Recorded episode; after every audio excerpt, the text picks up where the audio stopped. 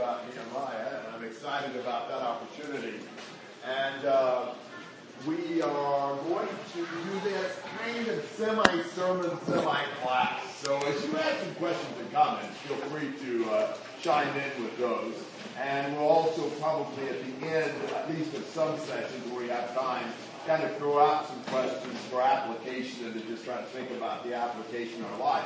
I want to start for just a second by giving you sort of the background historically. Some of you know this well, some of you may not.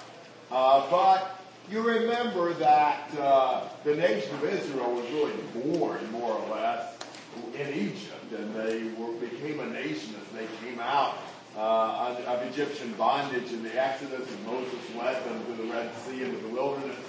And then you remember after 40 years wandering in the wilderness, they entered the land of Canaan. Joshua led them to conquer the land.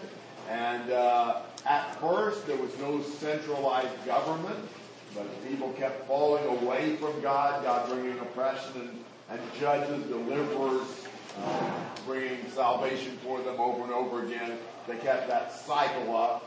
And then they clamored for a king, and God gave them Saul and David and Solomon. Then the king split. You've got 19 kings in the northern kingdom, 19 in the southern kingdom. Both of them went into captivity, the northern kingdom into Assyrian captivity in about 722.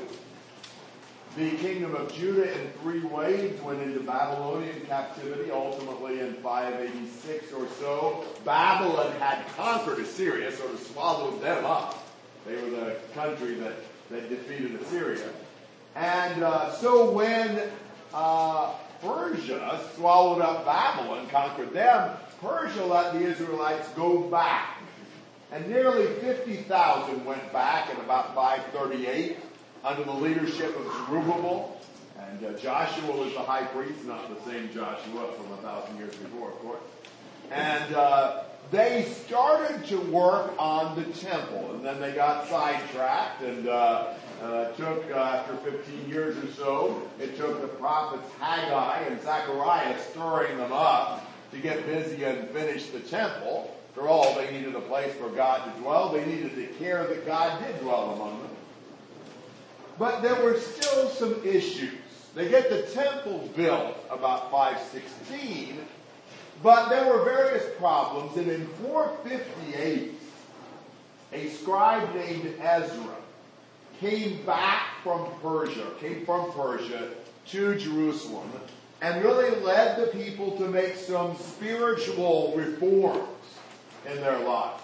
And about 13 years later is when this story starts of Nehemiah.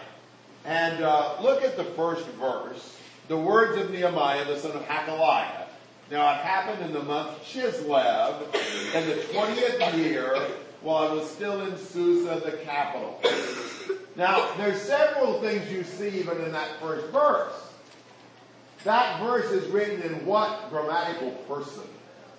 First person. And a lot of Nehemiah is Nehemiah telling the story himself. There'll be a lot of him just telling it in the I, my, me format. And uh, there's two other Nehemiahs in the book of Nehemiah besides this Nehemiah. No other Hacaliahs in the whole Old Testament, uh, his, his father's name. This was in the 20th year, uh, probably of Artaxerxes' reign, who was the king that was reigning, uh, that actually Nehemiah was working for. We'll see at the end of this chapter, he was actually the cupbearer for Artaxerxes. So this is about 445. It happens in Susa, the capital. Susa seems to be the place where the Persian kings would spend the winter. They spent the summers in a city called Ecbatana.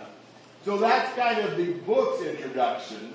It's kind of giving you the bearings of that. And in a moment, we'll see the crisis that the first half of the book is going to deal with.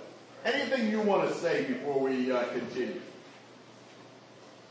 Okay, would somebody read chapter 1, verses 2 and 3? Now Hanani, one of my brothers, came with men from Judah, and I asked him concerning the Jews who had escaped, who had survived the captivity, and concerning Jerusalem. And they said to me, The survivors who are left from the captivity in the province are there in great distress and reproach. The wall of Jerusalem is also broken down, and its gates are burned with fire. Okay. So who came to visit Nehemiah? Who? Hananiah, one of his brothers, evidently a brother that lived back in Jerusalem. Nehemiah is living in the Persian capital. And so when Hananiah comes to visit his brother Nehemiah, what does Nehemiah ask him about?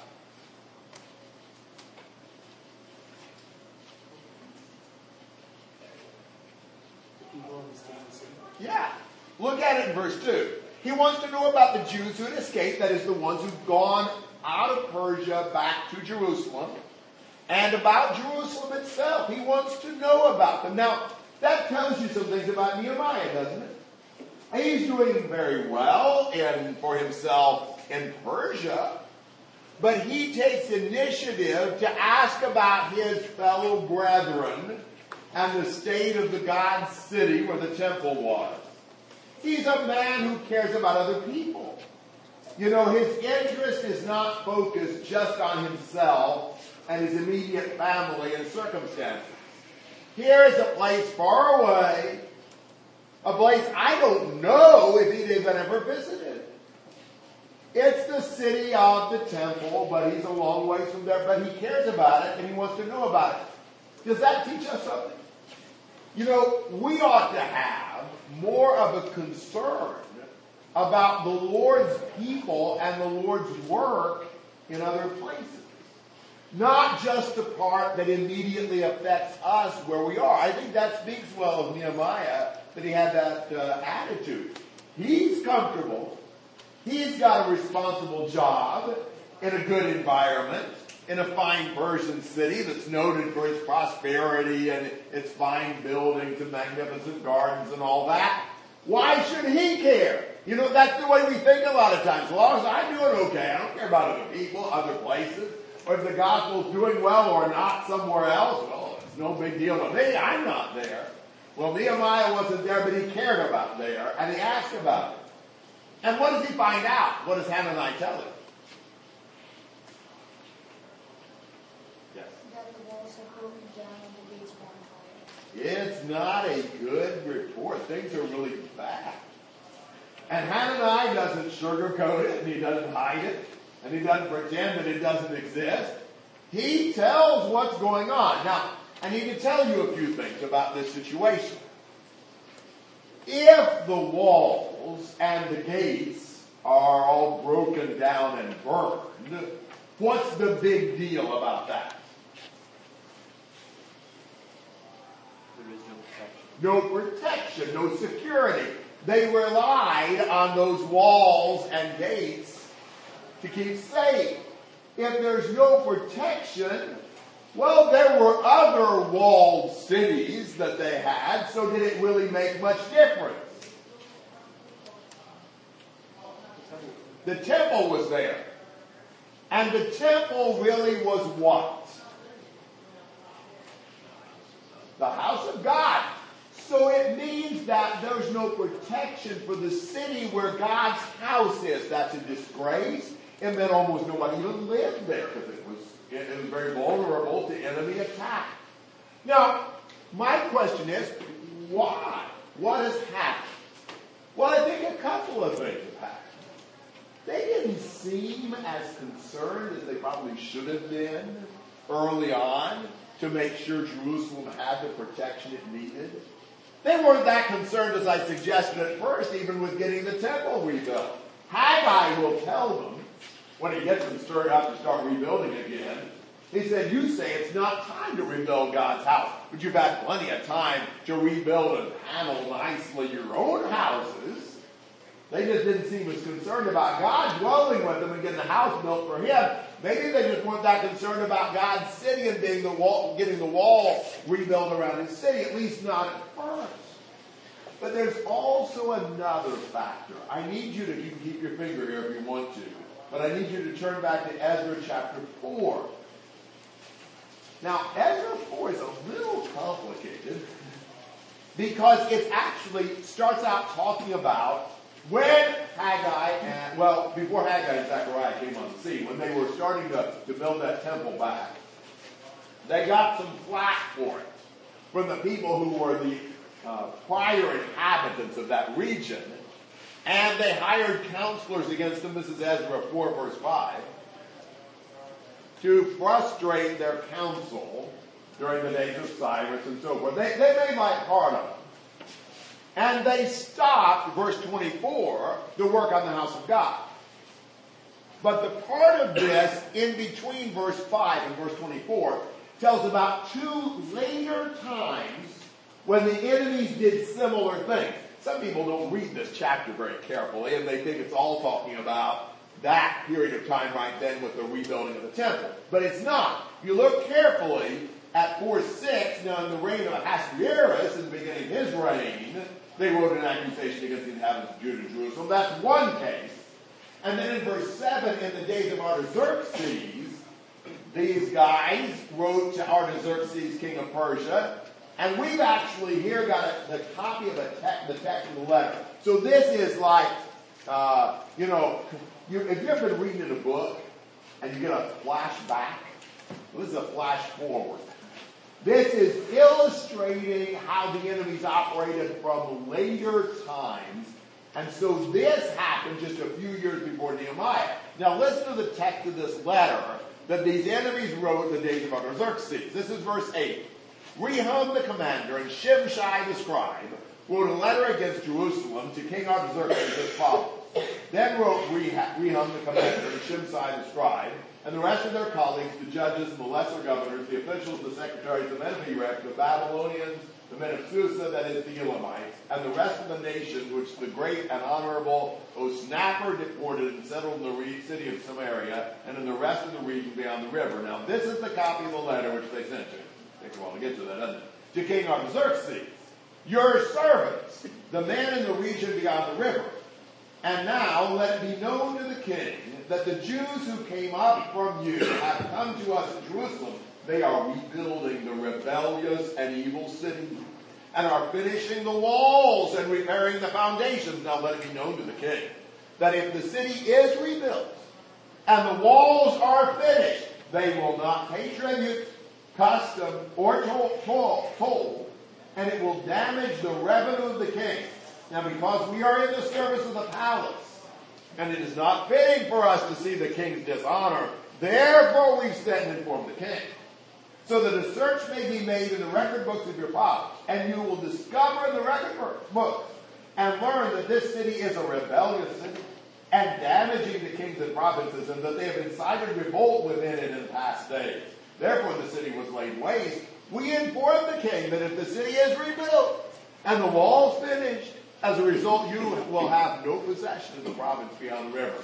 So they are just for the king's own good, these enemies of the Jews, informing King Artaxerxes that you better not let them finish this project of getting the walls built around Jerusalem, because if you do, they've got a horrible track record of rebellion and insubordination and not paying their taxes and you've got a real problem on your hands, and we just wanted to let you know that because we really care about your honor and all that kind of stuff.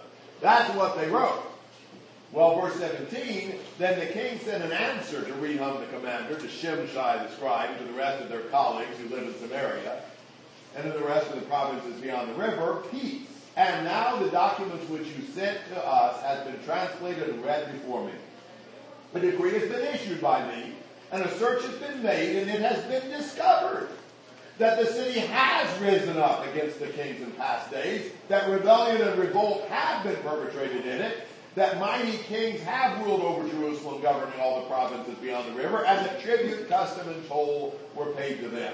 So now issue a decree to make these men stop work, that this city may not be rebuilt until a decree is issued by me. Beware of being negligent in carrying out this matter. Why should damage increase to the detriment of the kings? Well, that sure played into their hand. You know, the king said, well, I found out sure enough, and so stop him and make sure in a hurry. Of course, they probably didn't need much encouragement to do that, but that's what the king said. They are not to do any rebuilding on those walls until and unless I issue a further decree. Now that is going to turn out to be a very important clause. The laws of the Medes and the Persians, you learn in several books, including Daniel, you probably noticed, they couldn't be revoked because the Persian kings could never make a mistake. So they never made a law that needed to be revoked. I suppose there were a lot of times that the Persian kings had sense enough to realize in that case they would have better put an escape clause in that, well, this applies until a further decree is issued. That's what they do in this case. If it hadn't been for that, I'm not sure what would have happened in the book of Nehemiah. Of course, we understand the hand of God is behind all of these things. So, he says they are to stop until I issue a further decree. In verse 23, then as soon as the copy of King Artaxerxes' document was read before Rehum and Shimshai the scribe and their colleagues, they went in haste to Jerusalem to the, to the Jews and stopped them by force of arms. Now, it doesn't specifically say here that they tore the stuff down and, and burned it, that they were working on right then, but I bet you anything they did. Now, we know back the Babylonians had also torn up the walls and so forth, but I, I, I wouldn't be at all surprised if what Hanani is telling Nehemiah is more about this recent effort to rebuild the wall and how that project stopped and everything got torn back down and destroyed again, even the progress they had made on the wall. So I think they hadn't been as worried about it early on as they should have been.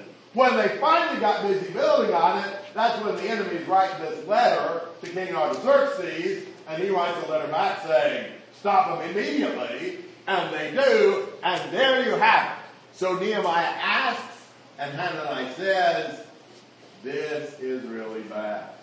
Jerusalem is in terrible shape.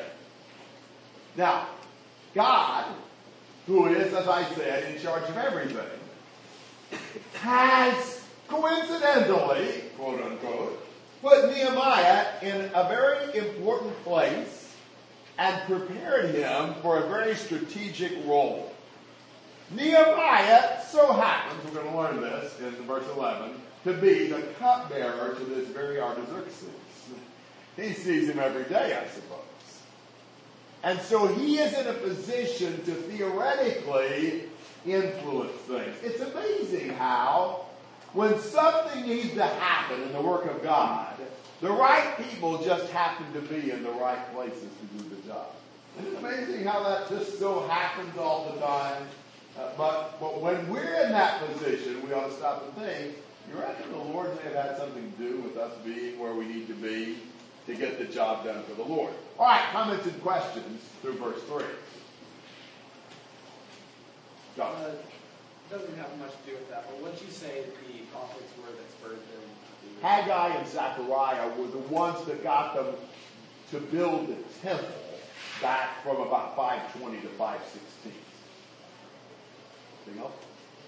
Okay, would somebody read then what Nehemiah does when Hanani tells him about this terrible situation? That's 4 through 11. When I heard these words, I sat down and wept and mourned for days. And I was fasting and praying before the God of heaven. I said, I beseech you, O Lord God of heaven, the great and awesome God, who preserves the covenant and loving kindness for those who love him and keep his commandments. Let your ear now be attentive and your eyes open to hear the prayer of your servant, which I am praying before you now, day and night, on behalf of the sons of Israel, your servants, confessing the sins of the sons of Israel, which we have sinned against you. I and my father's house have sinned. We have acted very corruptly against you, and have not kept the commandments, nor the statutes, nor the ordinances which you commanded your servant Moses. Remember the word which you, which you commanded your servant Moses, saying, If you were unfaithful, I will scatter you among the people. But if you return to me and keep my commandments and do them, though those of you who have been scattered were in the most remote part of the heavens, I will gather them from there and will bring them to the place where I have chosen to cause my name to dwell. They are your servants and your people whom you redeemed by your great power and by your strong hand. O Lord, I beseech you, may your ear be attentive to the prayer of your servant and the prayer of your servants who delight to revere your name. And make your servant successful today, and grant him compassion before this man. Now I was the cupbearer to the king. Well, look at Nehemiah's reaction to what his brother told him. How did he respond? He prayed. How else did he respond? He was really upset. Wow. He heard these words. He sat down and wept and mourned for days and continued fasting and praying. It's not his problem. It's not his city. He is not a prophet or a priest or a king. Wow. He's that upset about what's happening over there in Jerusalem. Isn't that encouraging to see that? To understand the depth of his zeal for God's? And, and you know, real men don't cry, right? Well, if you read the Bible, you find out that's not true. You know, he was upset about this. And he denied himself food for several days or longer so he could devote himself to praying about this. You know, we're going to find out Nehemiah is one of these really decisive, strong-willed men of action who likes to do things. I think it's interesting that though that was his mentality, that's the kind of his personality, he's, he's praying for a few months, probably about four months, before he acts. That just speaks so well of him. He understood. This wasn't a matter he needed to do on his own. He, he shouldn't rush into this. He needed the Lord's involvement. And we'll see that all the way through Nehemiah.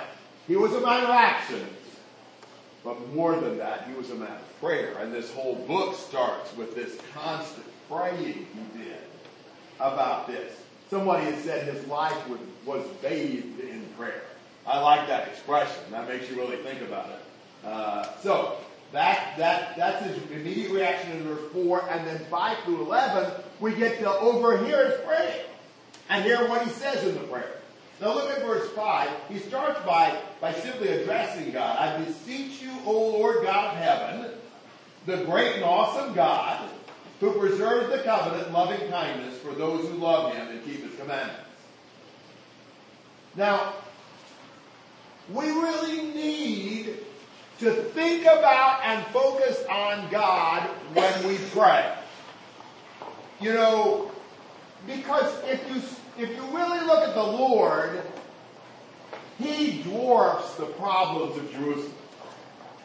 You know, when you think about how awesome He is, it puts Jerusalem's situation in proper perspective. Jerusalem and Susa both are two little bitty specks compared to the great, awesome God that's always faithful, that you can always trust and count on. Here's something to think about. In Bible praying, I regret to say not nearly like this in mine, but in Bible praying, it is very common for them to put more emphasis on how they address God than what we do. They call him things that relate to what they're saying in the prayer. They don't just say God, God, God, God, or Father, Father, Father, Father. Now sometimes they'll say God or Father, but often they'll say something like, O Lord God of heaven, the great and awesome God who preserves the covenant loving kindness for those who love him and keep his commandments. That's quite an address before you start the prayer, you know, almost. We just say, you know, God, I, I need to say something. But, but to really speak to God and address Him in a more developed way, well, I think that tells you that when people in the Bible prayed, they really thought about God as they prayed to Him. It wasn't just throwing something out to Him. It was focused on who He really was. And then the next thing, let your ear now be attentive and your eyes open to hear the prayer of your servant which I pray before you now, day and night, on behalf of the sons of Israel, your servant. He just asked God to listen, which is also very encouraging and very helpful. Sometimes we just take it for granted. God's supposed to listen to our prayers. It's appropriate for us to ask Him to. He doesn't have to. It's not like it's just His job. He chooses to. And by asking Him to, we acknowledge the fact that it's a choice on His part. It's not just something that He's got to do because He's got. And then the next thing Nehemiah does is just the most, probably about the most amazing thing in this prayer to me. He says, confessing the sins of the sons of Israel. Now I can get that part. God, I'm going to tell you about all the sins of those Israelites. But that's not what he says. Confessing the sons, sins of the sons of Israel, which we have sinned against you. I and my father's house have sinned. We have acted very corruptly against you and have not kept the commandments, nor the statutes, nor the ordinances which you commanded your servant Moses. What do you see in that? Humility. Yeah, he's including himself. It is so much more enjoyable to confess every other, everybody else's sins and not our own. But Nehemiah is including himself in this. When he's thinking about the great and awesome God, he immediately thinks about his own sins before God and he doesn't shift the blame. He's thinking about the people's failures, but that makes him think about his own failures too. His own sins are part of the broad spectrum of failures of the people of God in that time. As a leader, he is identifying with the people and their sin. Now, there's a number of chapters that do that in the Bible. Daniel 9 is interesting, as extremely righteous as we see Daniel being, it's all the we have sinned. Even more so, I think, Ezra 9, where he's confessing the sins that we've committed in the intermarriages. But Ezra just got there, and he wasn't married to a foreign wife. I would have confessed, you know, when I got here, you know, there sure were a lot of people in these intermarriages, and they should have not have done that. You know, Ezra even identifies with that. Reminds me a lot of Jesus, who bore our sins on the cross. He carried our griefs. He identified himself with our sins in that way. And that's what you see the, the leaders of the people doing. You know, he didn't portray himself as superior to everybody else. He didn't say, you know, those people down there at my church, they're not doing very good. We are. That's a real challenge sometimes. I have a hard time as a Christian when somebody says, you know, how's the church where you worship with? How, how are they doing? If I, I, I, well, you know, we're doing pretty good, except, except, except they don't all do all that well in this or that. You know, when it comes to the bad parts, we always say that. You know, it's the other people. We're not involved. We need more of a sense of our participation in those things and confess for ourselves as well.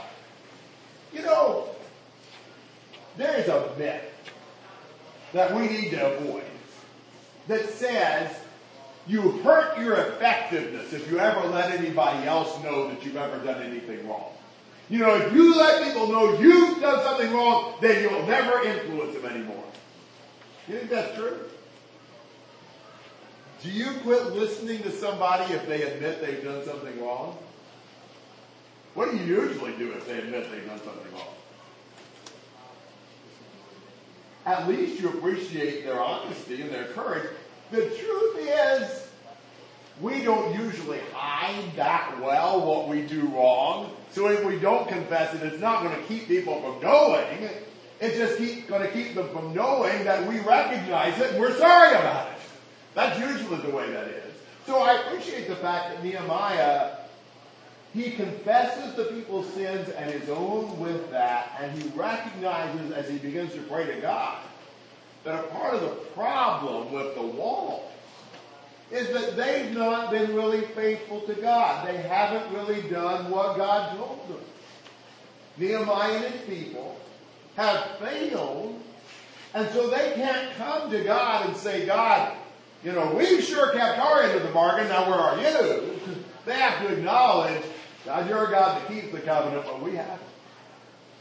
We need to be quicker to confess our sins. That's probably a part of praying we don't do as well with. I know we don't publicly, at least the prayers I hear. Very rarely in public prayers do I hear very much confession. I hear a lot more you know, requests than I do confession. I wonder if that's true in our private prayers too. Do we just struggle with telling God how long we've lived? And then he asks, Remember the word which you commanded your servant Moses, saying, If you are unfaithful, I will scatter you among the nations. But if you return to me and keep my commandments and do them, those, those of you who have been scattered were in the remote, most remote part of the heavens. I will gather them from there and will bring them to the place where I have chosen to cause my name to dwell. They are your servants and your people whom you redeem by your great power and by your strong hand. So he appeals to God and to what God said. God said, if you come back, I'll gather you and I'll bring you to this place where I cause my name to dwell. I like the idea of when we pray, we pray based on what God promised. The requests we make are the requests for what God said He wanted. We need to be praying, God, if your will be done, right? We don't want our will to be done if it's not God's will, right? But there are some things we know are God's will. The things He's told us are His will. When He tells us that's what He wants, that's what I want to pray for. Because I want what He wants. He wants the best stuff. Always. Even if I don't see it, He does. He, he knows everything and He loves me more than, than anybody. More than I love myself. And so if he wants it, I want it. And so God had said, if you return, this is what I'll do. So Nehemiah bases his prayer on those promises of God. And so then he makes a specific request. Verse 11.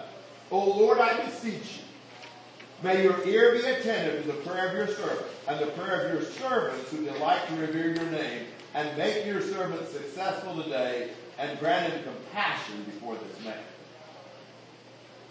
Well, that's a tall order, right? Because what had Artaxerxes done a few years before? Issued an edict, immediately stop work on those walls. This means if he's going to be successful before this man, it's going to mean Artaxerxes issuing another edict that's basically the opposite of the one he issued a few years before. I mean, how often would you expect the Persian emperor to change his mind? And he said back at that time he'd done some research and he realized how rebellious Jerusalem had been in the past. This is a lot to pray for. We serve a God who can do a lot. You know, when you think about praying to the great and awesome God, maybe we're too limited in what we ask And he says, make your servant successful today and grant him compassion before this man. But instead of pushing ahead immediately with his idea and plan, he keeps praying for a long time, months. You know, we always want to do something. But why don't we want to pray so much to the God who can do way more than we can? and the God who is the one who will make us effective in doing what we do. So I really appreciate that. Now notice he says, grant him compassion before this man. I wonder if he didn't use that term man carefully. He's a mere man. Grant me compassion before this man, God.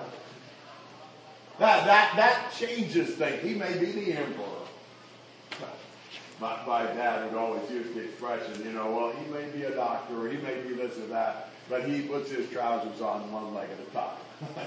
the idea is they're just people. That's true. And especially when you compare him to God, I don't care who it is. God's way stronger than the Persian emperor or anybody else. Now, I was the cupbearer to the king.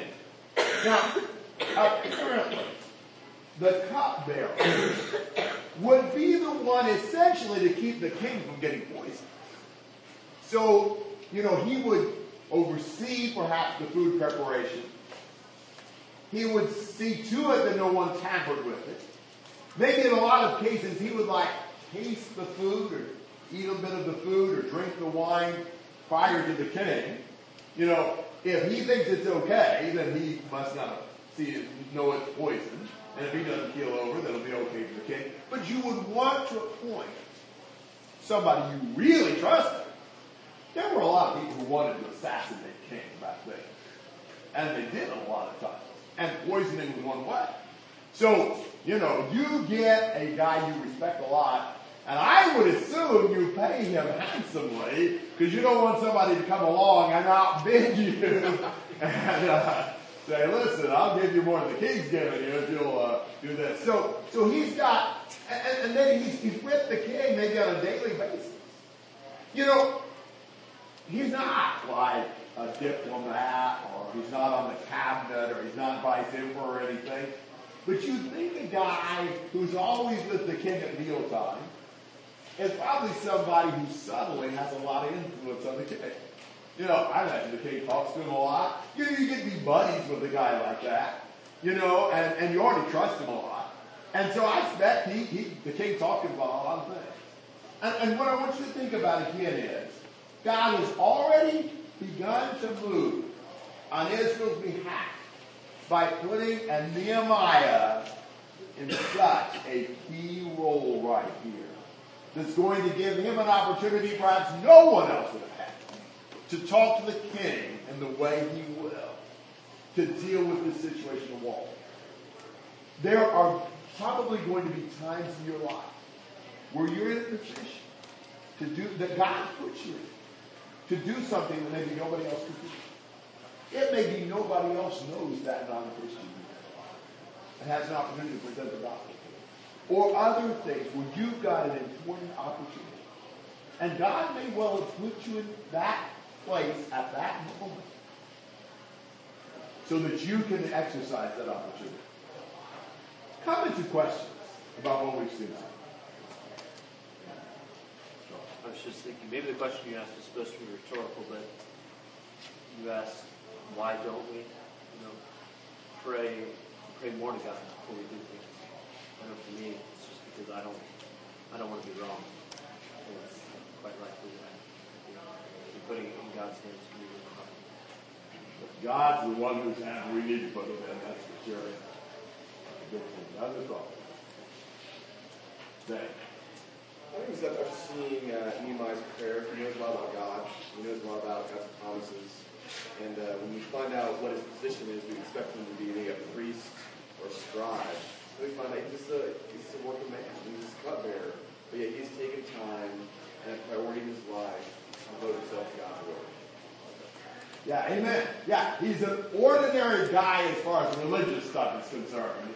And yet he cares this much and prays this earnestly for so long and wants to have a role in getting this wall rebuilt. It's amazing. He's a great inspiration to us. Other thoughts?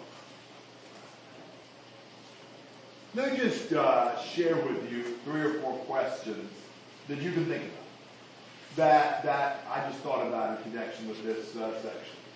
You know, what is it that we ought to be inquiring about and concerned about in the work of the Lord, maybe even at other places than where we are. When we hear of great needs spiritually, needs in the work of God, how should we respond? You know, what should we be doing in our prayers to God? Should we be addressing God more fully? confessing our sins to God and praying to God based upon His promise. And then, when should we see perhaps the hand of God in putting us in the position we're in to do whatever the opportunity may allow us to do? So this is the beginning. This is kind of just telling what the situation is. This is the crisis. Now in chapter 2, we're going to see God beginning to act and the beginning of the resolution of this terrible crisis. I appreciate a lot your attention. You gave very good attention, and I'm excited about those initiatives.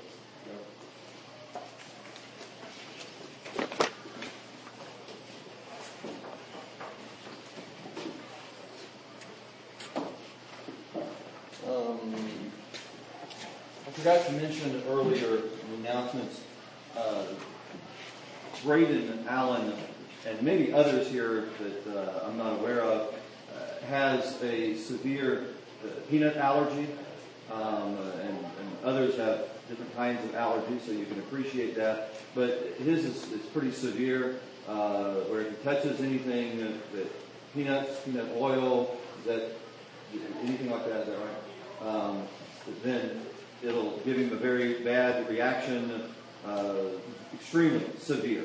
Okay, and so if you have any snacks at all that you're eating, you, you need to wash your hands regularly. Uh, and, and this is not a game. Okay, this is his life. And so you, know, you don't want to be STUPID and go up and you know slap him on the neck and and you know that sort of thing. We're, we're talking about putting him in the hospital or something like that. So we don't want to play with that. Uh, we this would be a good place that you all can show yourselves to be uh, responsible young men. Uh, be mindful of, of him and, and others. Uh, I know at the Indiana camp there was I don't know, three or four, yeah, uh, four different guys that, that had uh, similar allergies like that. And so, uh, not just this week, but that's the sort of thing where we need to become more aware uh, and, and more thoughtful of, of other individuals. So, uh, if you have, like, if, if you eat a snack, peanuts or whatever, um, and, and really a lot of stuff has peanut oil in it, and so you just want to uh, wash your hands and, and be mindful of, uh, his needs in, in that regard. Um, John, are they ready? Is it, I was gonna check. okay. All right. Do you have anything else? Okay. Uh, Okay. All right. Uh, so I want to go ahead and make this announcement, and then um, I'm going to need, I think, probably at least two volunteers. And really, you need to be able to present to me within by by sports time tomorrow your best argument for being chosen as one of these two volunteers. Okay? This doesn't have anything to do with camp, but it's just a good time to do this. Uh, how many of you guys have heard about the ALS ice bucket water uh, ice water challenge? Okay, you, you challenge to uh, pour freezing water on you, and uh, if the person doesn't do that, they donate some money to uh, the ALS Foundation, uh, Lou Gehrig's disease uh, foundation, and, uh, and a lot of people that even do it still go ahead and, and donate, and so it, it's for a good cause. Um, who challenged me? Oh yeah, uh, my uh, uh, good friend Kenny Jenks uh, challenged me the other day. Uh, I was getting ready for camp, so I didn't do it then, but I plan to do it tomorrow. I'll just do it right at the beginning of sports time. Won't take up very much time at all. But I need two volunteers who would be willing to uh, dump water, freezing cold water on me. I, I, I need, you're going to have to present your best case to me of why you should receive it. Put your hand down, Noah.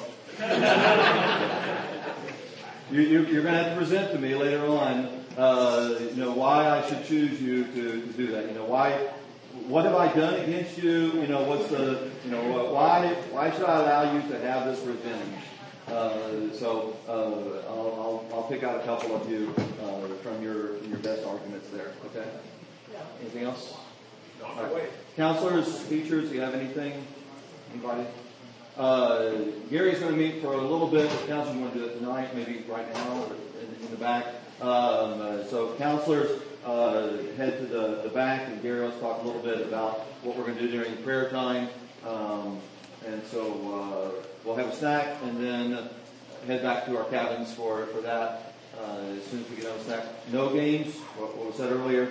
We're not playing games uh, during this time. We're just going to snack and then head back, okay?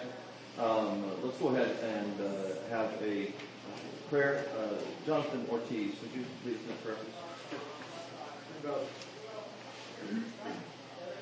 Dear Heavenly Father, we thank you for this week that you give us to be able to encourage one another uh, and be able to worship you. We ask that you be with us and uh, help us grow in knowledge and understanding of the truth. Uh, that you bless us and bless the teachers, the counselors, and the campers. Uh, that we have a week of victory and may we learn from the many examples that, uh, that are in the Bible. Um, for example, like Nehemiah, Lord, and we learn from him. and may we be able to apply all that we learned in our daily living once we go back home. In Son's name that we pray. Amen. Amen.